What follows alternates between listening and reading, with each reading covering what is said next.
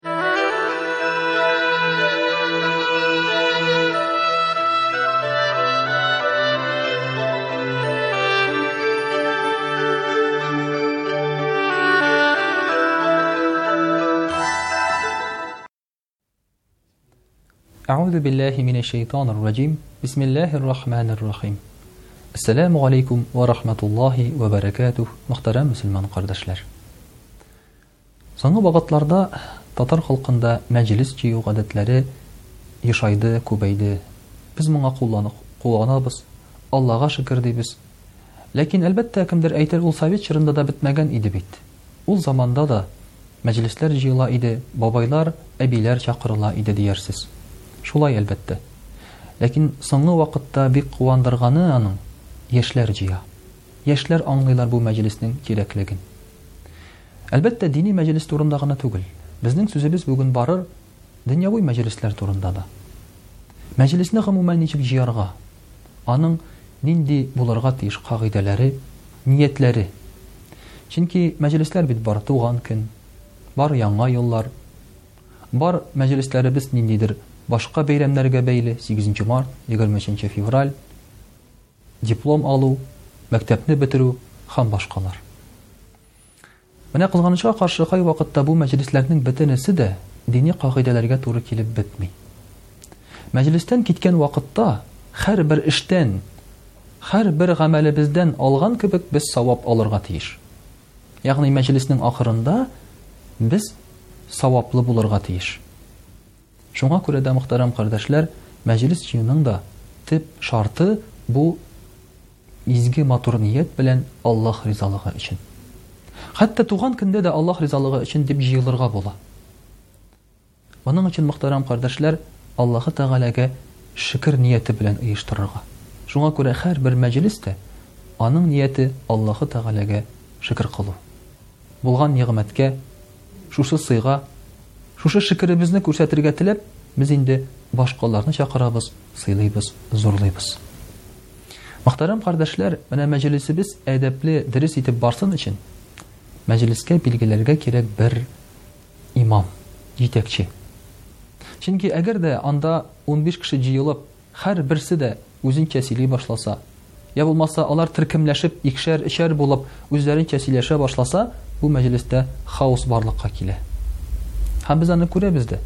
Дуслар белән җыелганнан соң, ике-өч кеше бергә җыелып сөйләшә башлыйлар, ахыр чиктә бу мәҗлеснең бердәмлеге югала, чөнки бу мәҗлестә җитәкче юк. Шуңа күрә, бәлки, менә бу дөньяви мәҗлесләрдә дә бит Тамада дигән төшенчә бар, сүз бирүче, йә булмаса, үзе ничектер шушы мәҗлесне киләп торучы. Инде ул иманлы кеше булырга тиеш.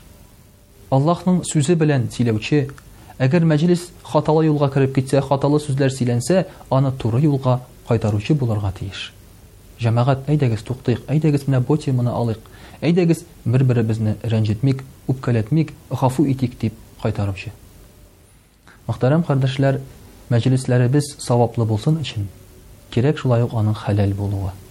Хәрәм ризыклардан, хәләм, хәрәм эчемлекләрдән мәҗлесләр буш булырга тиеш. Кайвакытта мәҗлес үтә, мәсәлән, Яңа ел. Ләкин икенче көнне шушы үткәргән мәҗлеснең үкенече зурырак.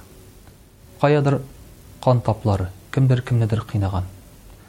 Беркем бернәрсә хәтерләми. Өйдә нәрсәдер югалган, нәрсәдер ватылган. Менә мондый мәҗлес, әлбәттә инде, ул бары тик гөнаһлы мәҗлес кенә була.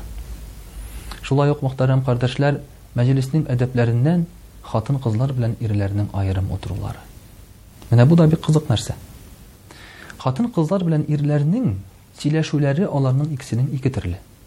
Хатын-кызга кирәк аерым алым, ир кешегә кирәк аерым алым. Шуңа күрә хатын-кызларның мәҗлесендә җитәкче хатын-кыз булып, абыстай булып, аларга аерым бер темаларга сүз алып барса, бу дөресрәк булыр иде.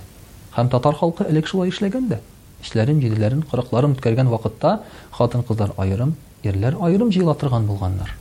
Соңгы вакытта бергә куша башладылар, ләкин бу бик үк дөрес түгел. Монда тагын шунысы да бар, хатын-кызлар ирләр алдында, ирләр хатын-кыз алдында әйтә алмаган сүзләрен әйтә алмыйлар, оялалар. Яки киресенчә, бер-берсе алдында ниндидер үзләренең башка якларын күрсәтергә тырышалар. Ә бу әдәпсезлеккә китереп чыгарырга мөмкин. Менә шулай итеп, мөхтәрәм кардәшләр, мәҗлес җыю авыр әйбер түгел. Ләкин мәҗлеснең ниятен барышын, шулай ук андагы ризыкларны карап килеп торырга кирәк. Шулай итмәгән очракта мәҗлестән гөнаһ алырга мөмкинбез. Ә бер хәләл мәҗлес 70 гөнаһлы мәҗлеснең гөнаһын бетергәнен без истән чыгармаска тиешбез.